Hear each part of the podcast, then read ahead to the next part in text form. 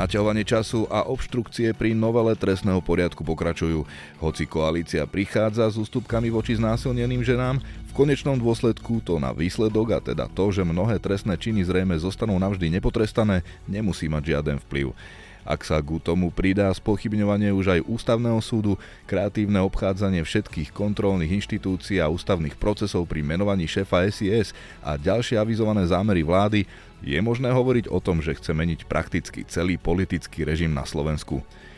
Tento týždeň boli opäť v uliciach miest nespokojní občania, ktorí si pripomenuli 6. výročie vraždy novinára Jana Kuciaka a jeho snúbenice Martiny Kušnírovej, ale aj nespokojní farmári, búriaci sa voči politike Bruselu, pričom kritika domácich politikov bola zo strany väčšej časti z nich zhovievavá. Začína sa komentovaný prehľad politicko-spoločenských udalostí týždňa s názvom Počúvajte pravdu, v ktorom bude reč aj o tom, v akom stave je Európa, Slovensko a Ukrajina po dvoch rokoch ruskej agresie.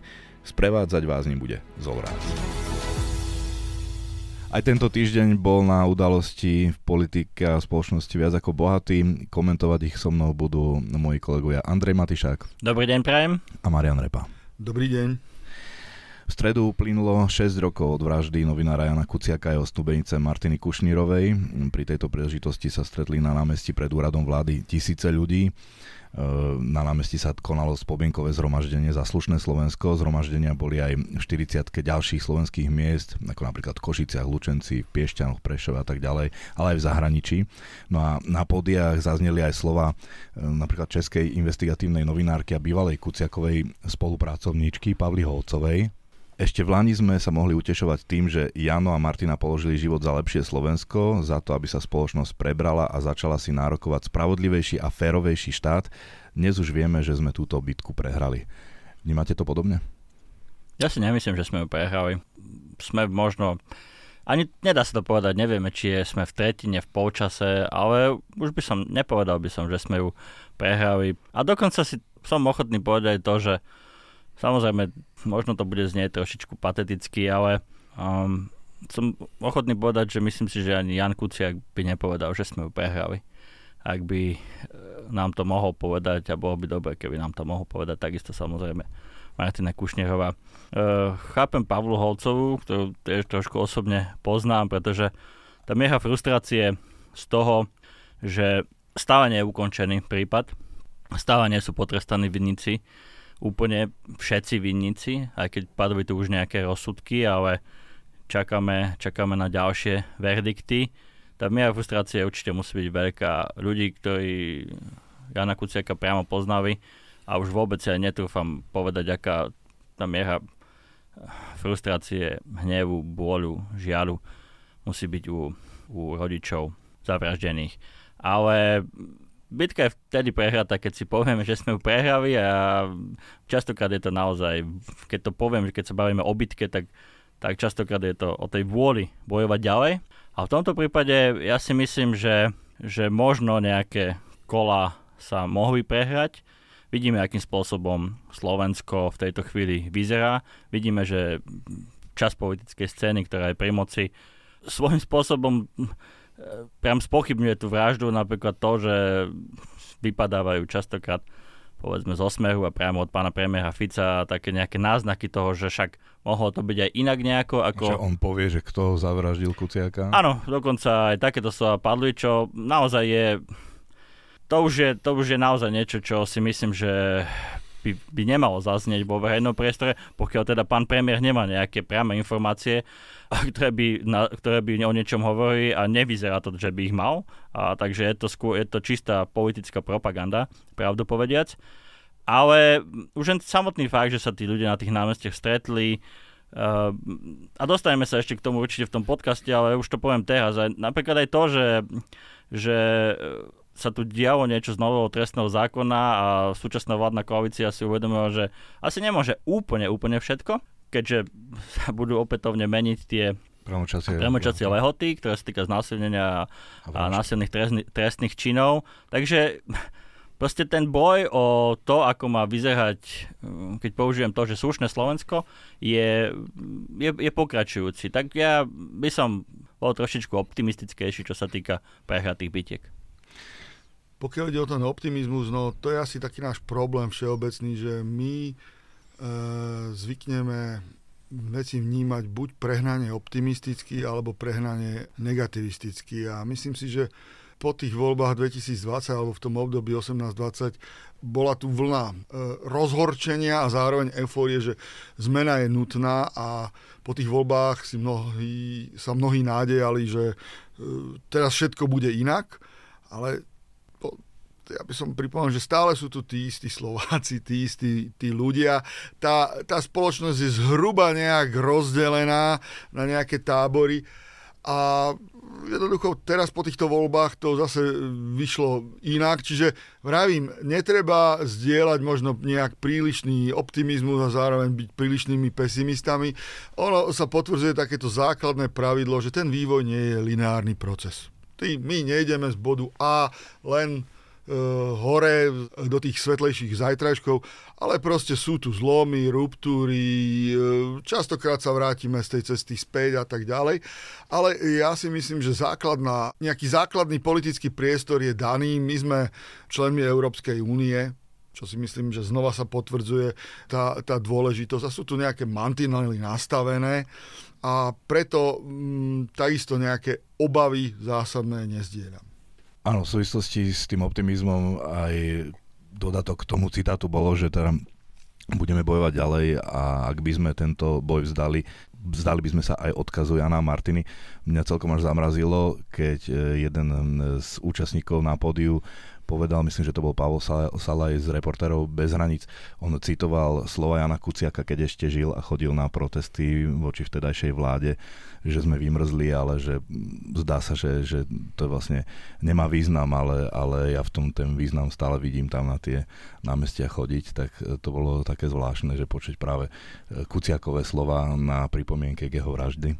Určite, zaujímavé to v tejto súvislosti, že, že Pavel Salaj Mm, hovoril o slovách Jana Kuciaka a opravom, ak sa mýlim, ale hovoril o Gorieve však. Ano. A čiže to bola vlastne protesty počas vlády, ktorá bola úplne iná, ako je súčasná. Na to netreba zabúdať. Bolo to, bolo to vlastne protesty voči, e, neboli to priamo protesty voči tej vláde, ale tie protesty sa diali počas vlády vlastne pravice, toho, čo dnes je, dá sa povedať, súčasná opozícia. Takže, a môžeme sa baviť o tom, že kam tie protesty čo, voči Gorilove viedli a k čomu viedli. V podstate viedli aj k tomu, že Smer vyhral voľby a mal, mal väčšinu v parlamente ako, ako jedna samostatná strana.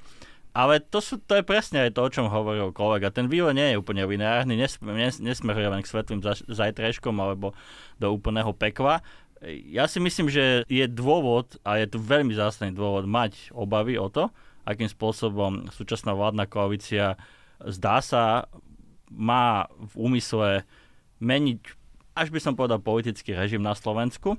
Ale na druhej strane ten tlak vytvoril aj protitlak. Tí ľudia sú ochotní prísť na námestiach, opozícia, o ktorej si mnohí určite mysleli, že nebude žiadnym dôstojným eh, protivníkom alebo teda oponentom tejto vládnej koalície, že proste s nimi tak povediať zvytrú podlahu, sa, povedal by som tak, zmatožila a, a snaží sa, možno, že to nie je dokonalé, ale, ale, ale v živote ani v politike nie sú veci dokonalé.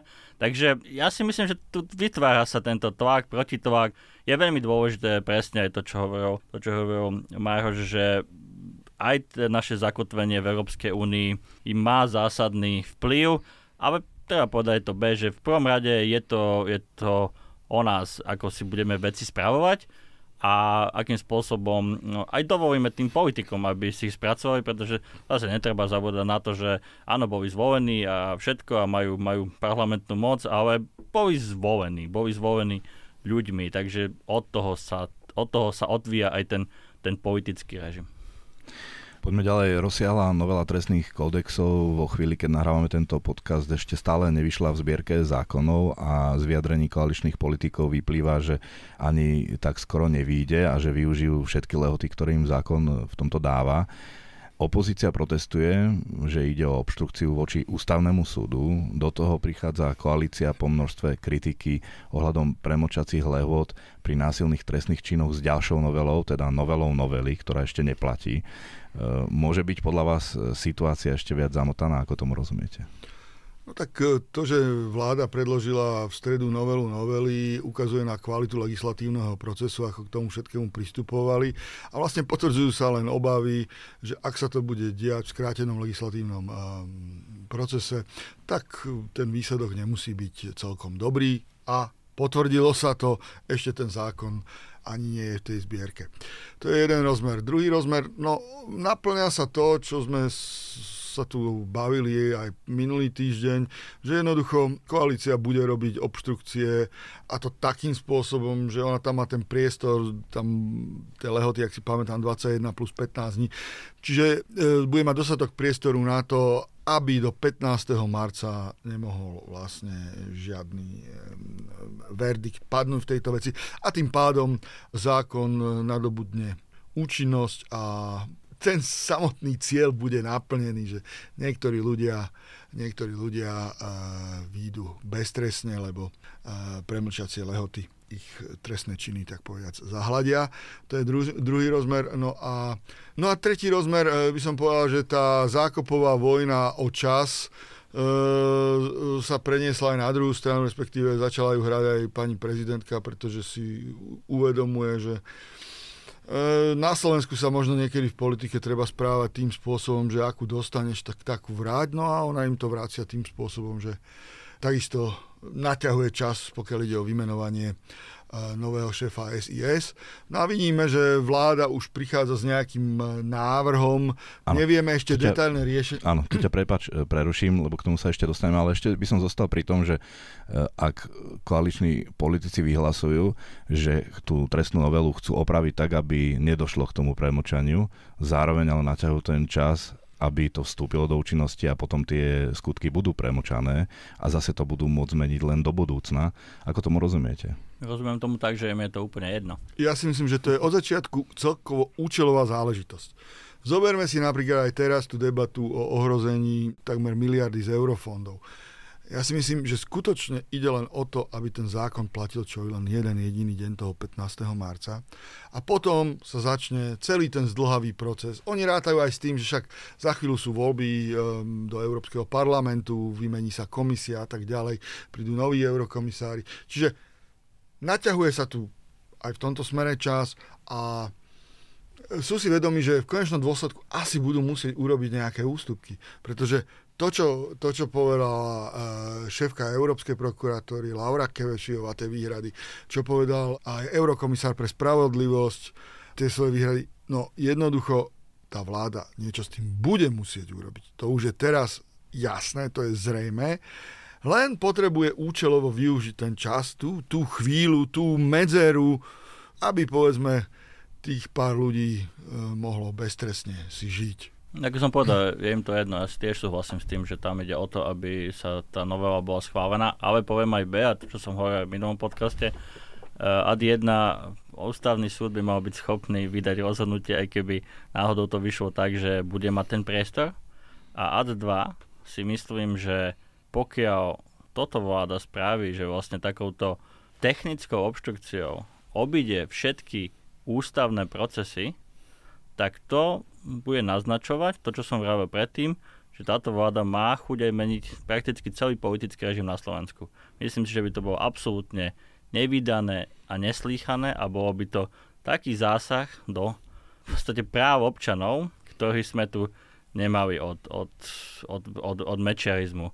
A v podstate, už o tom hovoril Marhož aj v minulom našom podcaste, toto je na absolútne zásadnú ústavnú krízu a jednoducho táto vláda proste fakt, že no už len samotný fakt, že sa o tom bavíme, že by sa to mohlo stať, že vlastne dá sa povedať, že úradnícky zastavíme to, aby mohol ústavný súd o niečom rozhodnúť, pričom priestor na to, aby o, ňom mohol, o tom mohol rozhodnúť, jednoznačne je, tak je, je podľa mňa proste toto, toto je niečo, čo možno si, možno, a neviem, či, rozmýšľam, či si to uvedomujú, aké, aké zásadné, ak, akým zásadným spôsobom vstupujú do ústavného systému. A mňa skutočne až fascinuje, keď sledujem správy a minister spravodlivosti s kamennou tvárou tam vysvetľuje, že to treba urobiť korektúry toho ja, zákona. Ja tu mám aj citáciu, je... akákoľvek chyba v takom zákone nastane, môže to mať fatálny následok v praxi, treba ísť na to citlivo s uvážením. Takto vysvetľoval, prečo no. E, ten zákon trvá tak dlho uverejniť v zbierke zákonov, čo No, mňa, mňa toto tiež deň. fascinovalo, že tam, že aby nebola chybná čiarka, alebo nedaj Bože, neviem čo. No, skutočne na to, na to treba... A samozrejme pri tomto zákone, pri takomto zákone, ja, chyby sa stávajú aj pri písaní, to všetci vieme, my sami píšeme, ale naozaj opäť je to aj o tom, ako najrýchlo sa to všetko pripravilo, ako rýchlo sa to pieklo, ako sa to na poslednú chvíľu menilo. A pritom nejde naozaj o fazulky, ide o, o životy ľudí, ide o, o trestné činy, ide o premečacie lehoty. Ja možno som naivný, ale ja už naozaj neviem, pričom by si mal štát dávať väčší pozor a, a, a riešiť to tak, aby bolo tých chyb čo najmenej, ako pri takejto legislatíve. Lebo toto naozaj zasahuje úplne všetkých. Trestný poriadok je pre 5,5 milió- milióna Slovákov. Ale keď sa zdá, že trestný poriadok má byť pre pár našich ľudí, tak potom to asi takto vyzerá. Hm. Napriek tým spôsobom a atakom na nezávislosť ústavného súdu, o ktorých sme hovorili, asi nemôžeme očakávať, že tieto veci môžu zavážiť pri rozhodovaní ústavného súdu všakže. Či? To nedokážem posúdiť ako právnik, ale samozrejme, ústavný súd sa riadi riadi uh, striktne duchom, tým, striktne ústavy, to, čo je... A ja, ja, už sme to, myslím, že aj minule som to hovoril, treba nechať ústavný súd, to by bolo ideálne, proste treba ho nechať... Nič prejudikovať, áno. Nič prejudikovať, treba ho nechať v pokoji pracovať, nevytvárať tu nejaké šumy o tom, že kto sa s kým rozpráva alebo nerozpráva a, a potom je tu naozaj priestor na to, aby ten ústavný súd dostal dostatok času a všetky strany by si to mali uvedomiť a mali by podľa toho konať. Tak poďme na tú sísku. Uh, vieme teda, že medzi prezidentským palácom a vládou sa rozhoral aj tento spor o tom, že či novým šéfom SIS bude Pavol Gašpar, syn Tibora Gašpara, tak ako ho schválila minulý týždeň vláda prezidentka Zuzana Čaputová sa jasne vyjadrila, že má o tejto nominácii pochybnosti a vzhľadom na doterajší prístup vlády, keď jej voľná stolička dosiaľ neprekážala, tak sa s rozhodnutím o vymenovaní nebude ponáhľať ani ona. No a premiér Robert Fico naznačoval, že prezidentku obidu, špekuloval sa o zmene zákona o SIS. Proti tomu sa postavil Peter Pellegrini, no a teraz sa hovorí o zmene štatútu SIS, čo by mohlo znamenať, že bude zrejme dočasne poverený riadením SIS niekto iný, teda poťažmo by to mohol byť aj Pavol Gašpar, ako jej riaditeľ, čím by premiér obišiel nielen prezidentku, ale ak sa nemýlim aj parlament a Pellegriniho, tak o čom táto snaha podľa vás e, čo najrychlejšie ustanoviť do riadenia SIS Pavla Gašpara vypovedá? No ukazuje to na jedno, čo nedávno aj tí tzv. v úvozovkách mladí vlci tam povedali pred generálnou prokuratúrou, keď podávali trestné oznámenie na Martina Šimečku, že my sme silní v smere v otázkach právnických. Zrekapitulujme si to. Tak akým spôsobom e, vláda si zvýšila platy, neurobila to zmenou zákona, ale vlastne obišla to cez, e, cez paušálne výdavky. To je prvý krok. Teraz Vláda, vláda uvažuje, že by v podstate mm, nemusela zase meniť zákon, lebo tam aj Peter Pellegrini mal výhrady, ono, on to skutočne záváňa tými 90. rokmi, pretože k takémuto niečomu sa uchýlil e, akurát Vladimír Mečiar v roku 95, keď e, chcel silou mocou vymenovať Ivan Alexu a Michal Kováč bola tá prekážka, ktorá mu stála v ceste, tak jednoducho e, absolútne bezškrupulózne zmenili zákon zákon a Alexu vymenovali. No a teraz zase my netušíme, čo to má byť v tejto chvíli, keď nahrávame tento podcast, len to naznačil premiér. Zase sa tu urobí taká nejaká právna kľúčka, ktorou by sa to vyriešilo. Ja by som bol veľmi opatrný aj do budúcnosti, pretože toto sa môže vrátiť im ako bumerang, pretože tí ľudia začnú mať pocit, že oni sú príliš prešpekulovaní a príliš sa snažia ohýbať tie zákony a e, na toto sú ľudia citliví. Čiže ja by som, ja by som skutočne, skutočne s týmto narábal veľmi opatrne. Už to zvýšenie miest si myslím bolo na hrane, ak nie za hranou, pretože keď dôchodcom dáme 600 eur raz ročne a my si pridáme 4-5 tisíc mesačne, tak to bije do očí. To tí ľudia, myslím si, že vnímajú. A toto by bol ďalší, ďalšia kocka do tej skladačky. Tak ja neviem, ale ja mám pocit, že mm, znova sa budem opakovať, Robert Fico stráca akékoľvek zábrany. Takže nechajme sa prekvapiť, e, čo to vlastne bude, aký ten krok prinesie. Vláda krajinu nemá radiť na základe právnických kľúčiek, ale na základe jasnej e, vízie, na základe platnej legislatívy, ktorú samozrejme môže meniť. A toto je skutočne na jednej strane je to úsmevné, lebo ako naozaj je, je to až úsmevné. Tak nechcú zmeniť ten zákon tak, aby zasahovali do kompetencií prezidenta, lebo pán Pellegrini povedal, že tak by to nechcel, čo asi vyplýva aj z toho, že, že čaká, že, že z neho bude prezident a nechcel by prísť o nejaké kompetencie, lebo však viacej kompetencií lepšie ako menej kompetencií, keď to poviem tak jednoducho. Ale už mu nevadí to, že sa to robí takouto naozaj právnou kľúčkou typu, že tak my vymenujeme niekoho, bude z neho námestník, potom ho poveríme.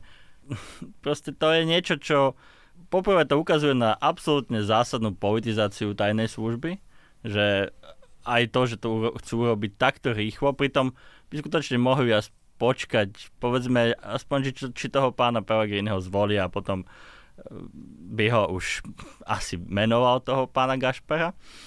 A po druhé, vlastne naozaj, toto je takto nemá fungovať vláda, že my si budeme vymýšľať po nociach, že či ako nájdeme nejaký priestor na to, len aby sme mohli presadiť svoje vlastné plány.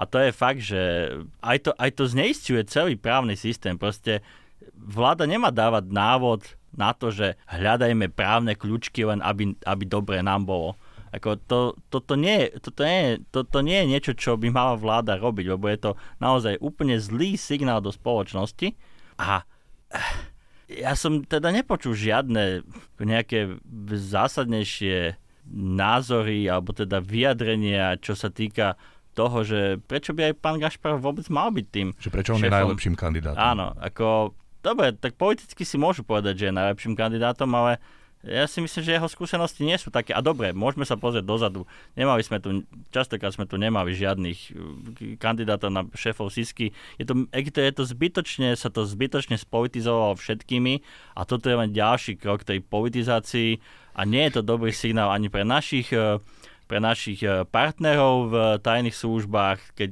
toto, toto vidia, že tam sa nejakými právnymi kľúčkami ten človek dostal. No, oni budú s nami ďalej spolupracovať, lebo sme súčasťou niečoho, ale, ale myslím si, že pochybnosti mať budú. Po dvoch obvinených riaditeľoch rozhodne. Ja, áno, aj to sa dá povedať.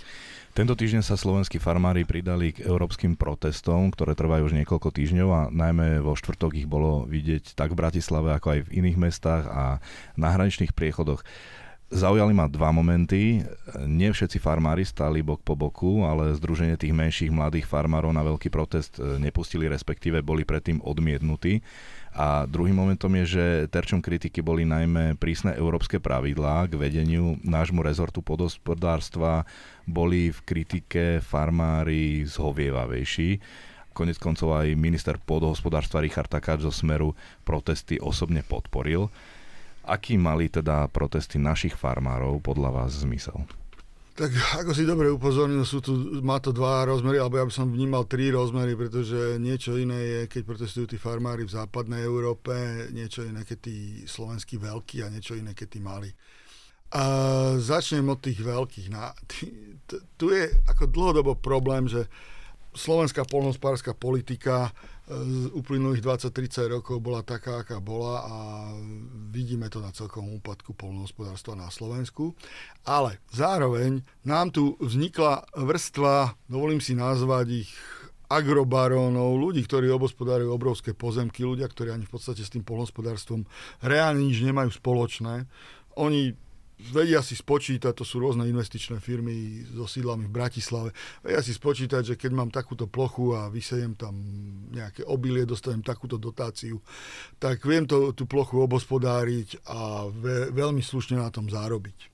Lenže toto pre slovenský vidiek, by som povedal, je zničujúce, pretože sa Slovensko mení na producenta veľkoplošných, na veľkých plochách sa pestuje povedzme obilie, rep, repka, kukurica a tá kukurica potom je aj v tých podhorských oblastiach, kde potom chodia mimochodom tie medvede sa nažrať, ale to je taká malá odbočka. Čiže my tu vidíme, že ten trh, tak povediať, je, je polnohospodársky trh je, je zdeformovaný. No a potom sú tu tí malí polnohospodári, ktorí skutočne majú problém prežiť, ktorí bez tých dotácií, ktoré im už mali byť vyplatené na konci roka od polnohospodárskej platobnej agentúry a doteraz nedostali nič, jednoducho nemôžu fungovať.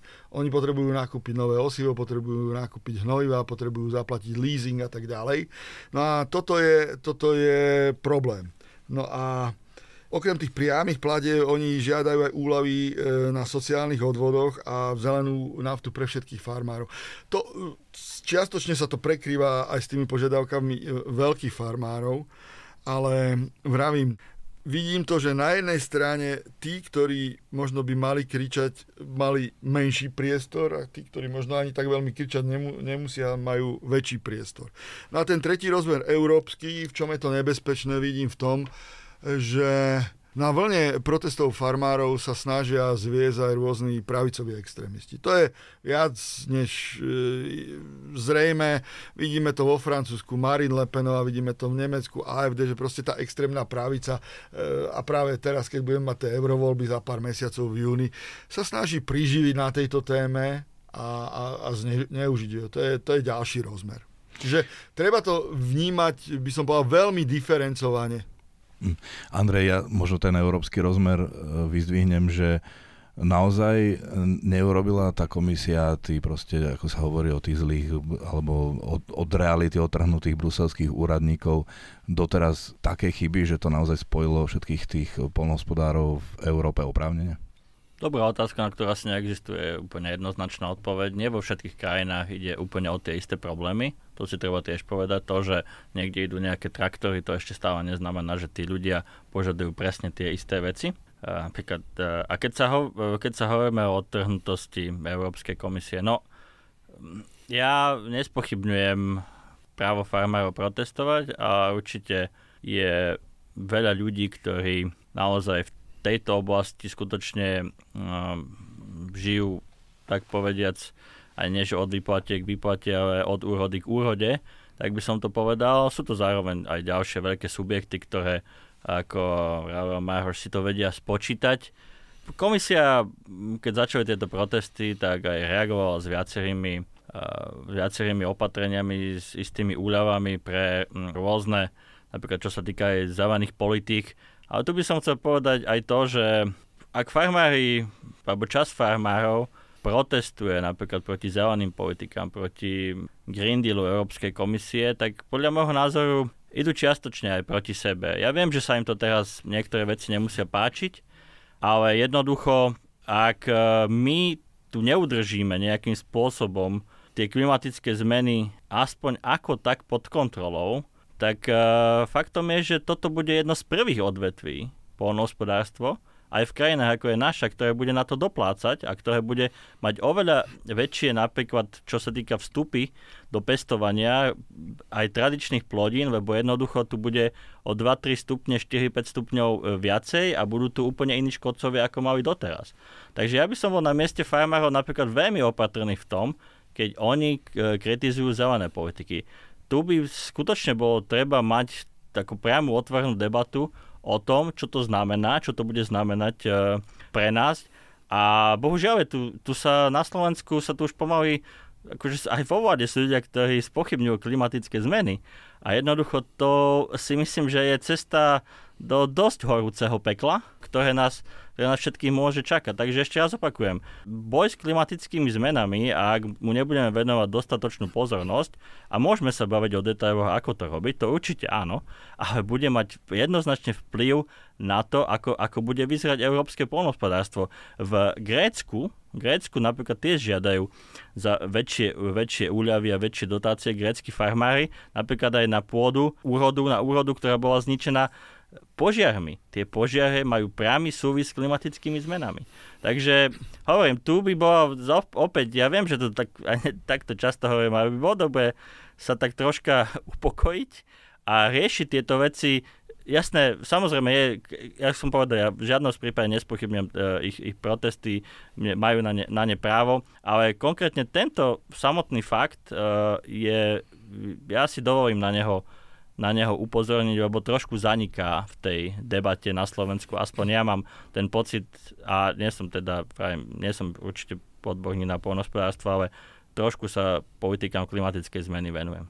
Áno, ešte krátko si len, aby som sa ich zastal. Oni zase nehovoria, že sú úplne ako proti zeleným politikám, len proti dvojtvárnosti Európskej únie v tom, že im nariaduje prísne podmienky a potom dováža alebo povoluje dovoz tretích krajín eh, lacných polnohospodárských produktov, ktoré ich vytlačajú z trhu. Samozrejme, ale toto nesúvisí priamo so zelenými politikami. Toto súvisí, toto súvisí naozaj potom už s tým, aký to máme, uh, aký to máme jednotný trh a či chceme, či chceme byť colný systém a či chceme byť viac otvorený, menej otvorený uh, naše, naše... Či budeme si viac na... platiť ako spotrebitelia Áno, čiže aj, aj to, toto, to sú aj politické záležitosti. No, keď tu chcú nejakí politici hovoriť o tom, že aké majú byť lacné potraviny, OK, to je v poriadku. A kto tie lacné potraviny vyrobí napríklad na Slovensku? Budú to tí polnohospodári, ktorí by boli radšej, keby dostávali za tie svoje potraviny viacej peniazy, čo je úplne, to, opäť, aby nevyznelo, že to spochybnem, naopak, ako ja si myslím, že však takto funguje predsa, predsa trh. Takže,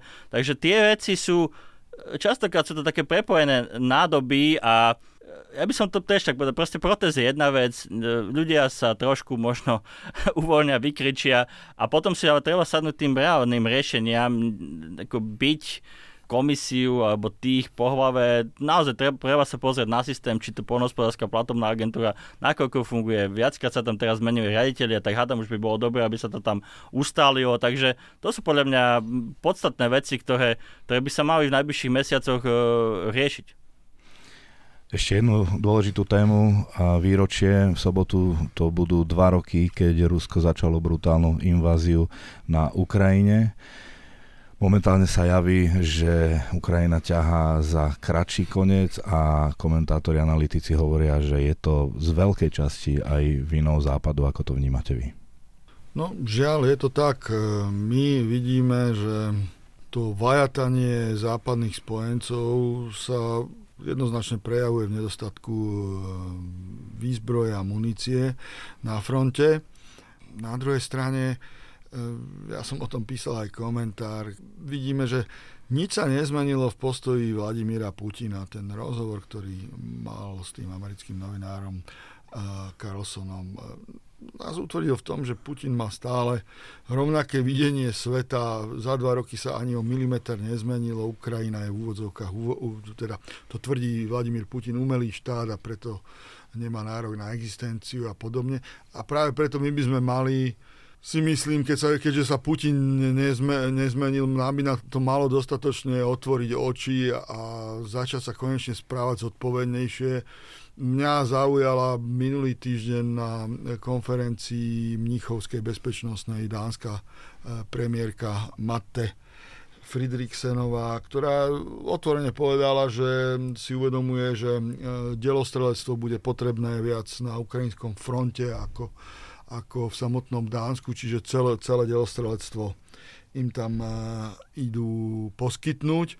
E, mimochodom, pani premiérka Dánska je z tábora sociálnych demokratov, pre informáciu, čiže to nie je niečo také, že by e, teraz ľavica v západnej Európe mala s tým nejaký zásadný problém poskytnúť. A napokon aj Olaf Scholz, kancelár nemecký, je sociálny demokrat, tak ja sa preto pýtam, v čom vidia problém naši sociálni demokrati.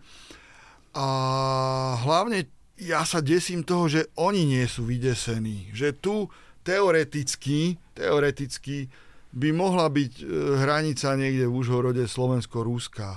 Ono v tom rozhovore Putin v jednej pasáži hovoril, že údajne v 80 rokov autom cestoval e, cez Kiev až na hranicu a bol prekvapený, že tam ľudia boli v takých divných oblekoch.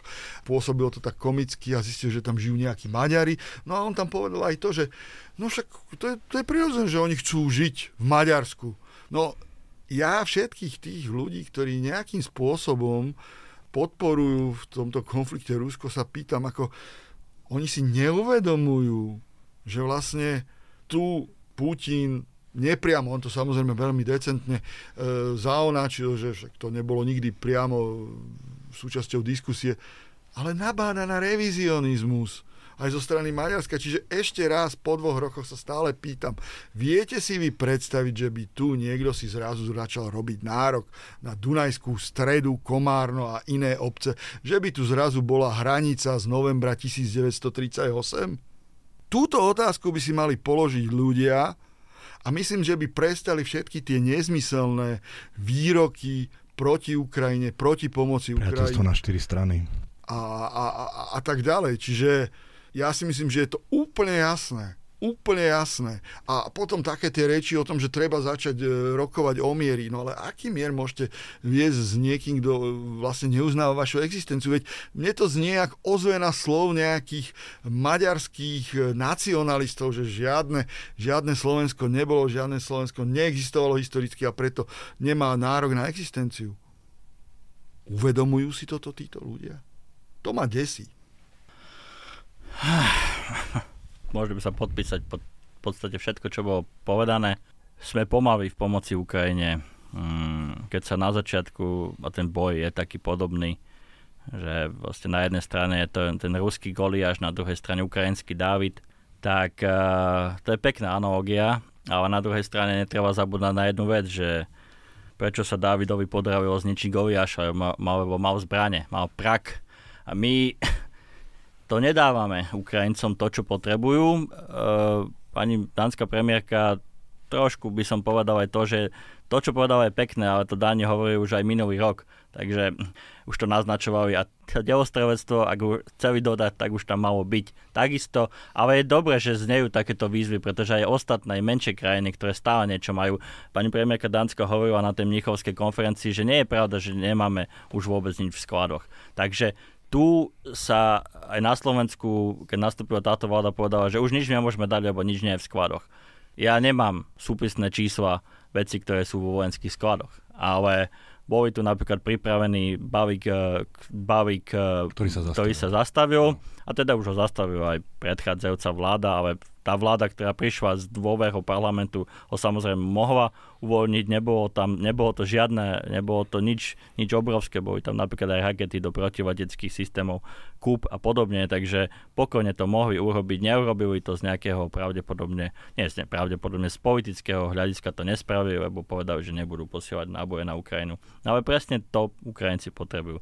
Potrebujú zbranie, aby mohli Rusov zastaviť Môžeme si čokoľvek myslieť o Rusoch, ale jedna vec, že nie sú hlúpi. Vidia, ako majú momentálne materiálnu prevahu a vidia, vedia, čo momentálne v tejto chvíli Západ môže Ukrajincom dodať, v akých množstvách a ako rýchlo.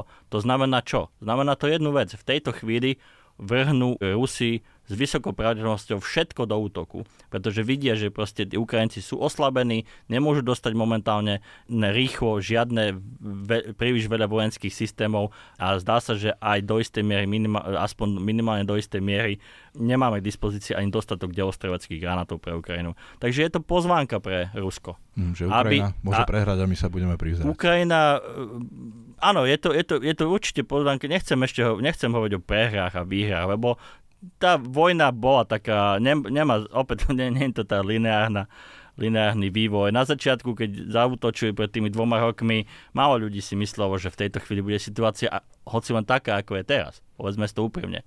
Boli pri Kieve. Podarilo sa ich odraziť. Uh, bola ofenzíva uh, Ruska v lete 2022, ktorá tiež ktorá nikam príliš neviedla. Potom išli Ukrajinci vpred, podarilo sa im posunúť od Charkova ruské vojska a zatlačiť. Možno sme boli potom až príliš optimistickí, čo všetko by sa dalo. Ale rozhodnutie o tom, čo všetko by mala Ukrajina mať, mali byť urobené minimálne pred rokom, ale nielen urobené, mali, mali byť podporené reálnymi činmi. A tu častokrát zlyhávame, že povieme, že chceme dodať to a to, ale treba to aj naozaj dodať. Takže je to, je to o peniazoch, je to o politickej vôli, a hovorím, ak to nebudeme robiť, tak skutočne je to pozvánka pre Vladimira Putina, aby, aby a vidíme, že režimu Vladimira Putina absolútne nezávaží na tom, koľko tam vrhne ľudí. Lebo, pre, lebo bohužiaľ nemajú, nemá žiadne zábrany v tomto. Takže ak my nebudeme pomáhať ďalej Ukrajine, tak proste Rusi budú vidieť, že, že, že môžu. Tak, tak do toho pôjdu. Takže toto je podľa mňa absolútne zásadné. Samozrejme, urobili aj Ukrajinci niektoré chyby, možno v taktike, v stratégii. Je možné, e, ukázalo sa, že nemajú tak dostatočne zvládnuté tie kombinované manévre jednotlivých zložiek ozbrojených síl, ale to je zásadne zložitá vec, ktorú, ktorú majú problém nacvičovať aj západné armády a už vôbec nie proti dobre opevnenému a pripravenému nepriateľovi. V tejto chvíli sa dá možno povedať to, že v tejto vojne sa zatiaľ ukazovalo, že strana, ktorá sa bráni, po istej dobe preberá iniciatívu, pretože ani či to boli Ukrajinci, ktorí boli v ofenzíve, alebo predtým Rusi, ktorí boli v ofenzíve, nedokázali to dotiahnuť ďalej.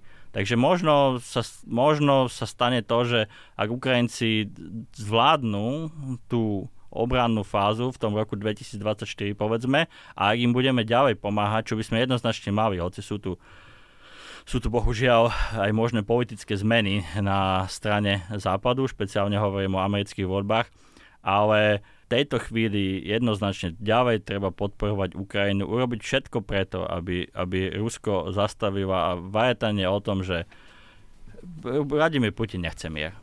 Takže sláva Ukrajine. A týmito slovami by som sa pre tento týždeň rozlúčil s Androm Matišakom. Ďakujem pekne. A aj s Marianom Repom. Ďakujem za pozvanie a poslucháčom želám pekný víkend. Pekný víkend aj odo mňa.